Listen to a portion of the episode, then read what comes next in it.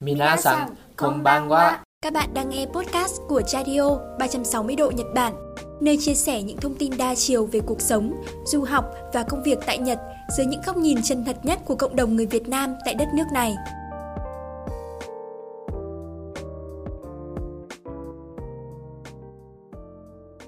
Xin chào các bạn, đây là chuyên mục Đừng khóc giữa Nhật Bản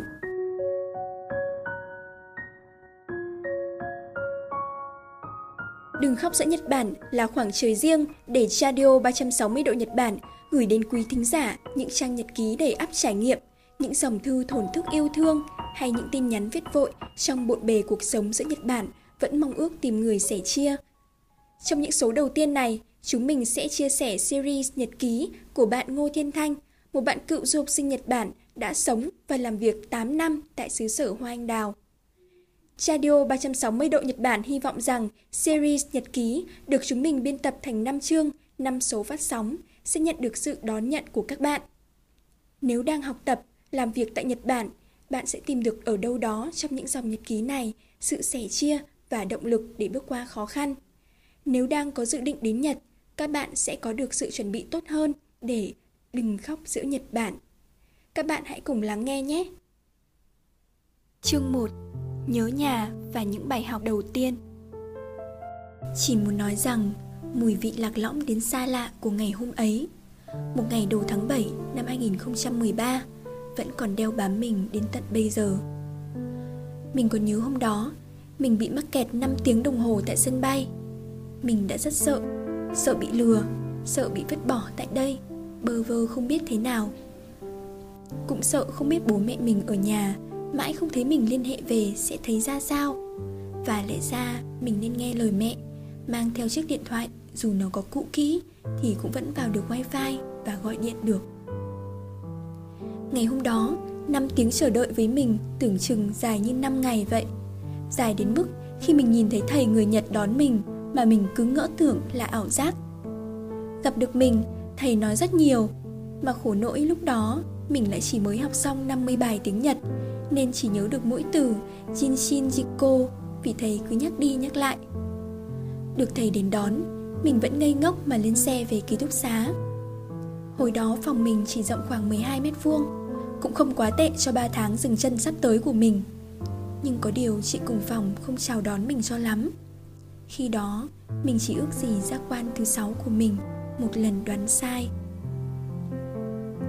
Sau khi đã sắp xếp ổn thỏa thì thầy rời đi luôn nhưng trước khi về, thầy đã cho mình mượn điện thoại để báo về với bố mẹ. Mình nhớ, lúc đấy bố mình chỉ bảo khi nào có điện thoại mới thì gọi video cho bố mà chẳng nói gì thêm. Còn chị gái mình thì dặn dò, tiền tiêu vặt chị cho, việc gì cần dùng thì cứ dùng, đừng tiết kiệm quá.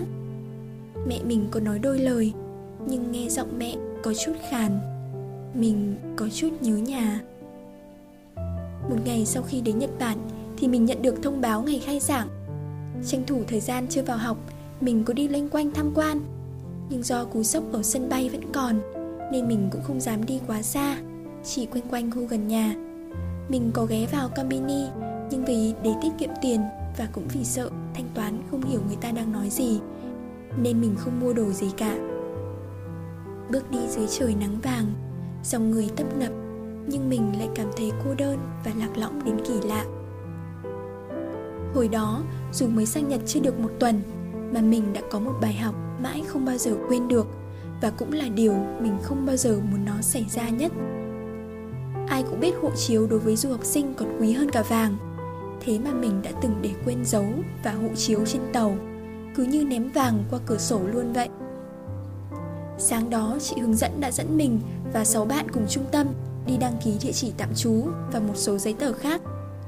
Bởi sự cố của mình mà cả đoàn nhún nháo, mình thì chắc chắn trông thẫn thờ như một đứa dở hơi ở ga tàu.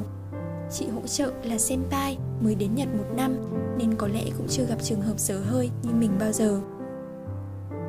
May mắn cho mình là tiếng nhật của chị rất tốt, nên sau khi ổn định đoàn, chị đã giúp mình hỏi thông tin từ nhân viên ga tàu. Mừng đến phát điên lên là cảm xúc duy nhất của mình khi nhận được món đồ tưởng như đã mất ở ga tàu nơi bọn mình xuất phát. Nhưng vì mình mà hôm đó cả đoàn đã phải thay đổi hết lịch trình. may mắn giúp mình chuộc được lỗi, nhưng nếu không may mắn thì sao? Dù lạc quan đến mấy thì cũng chẳng thể thờ ơ với sự bất cẩn này của mình được. Vậy nên mình tin rằng có những sai lầm, tốt nhất là đừng bao giờ lặp lại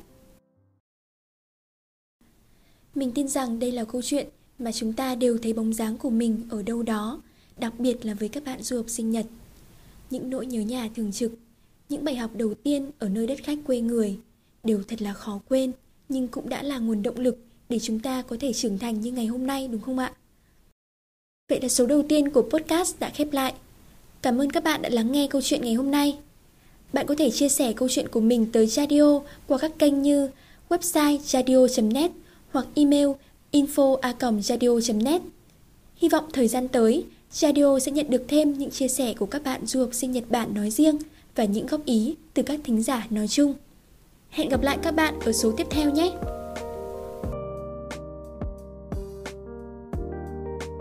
Radio 360 độ Nhật Bản Lắng nghe để thấu hiểu Thấu hiểu để sẻ chia Minasan, oyasumi nasai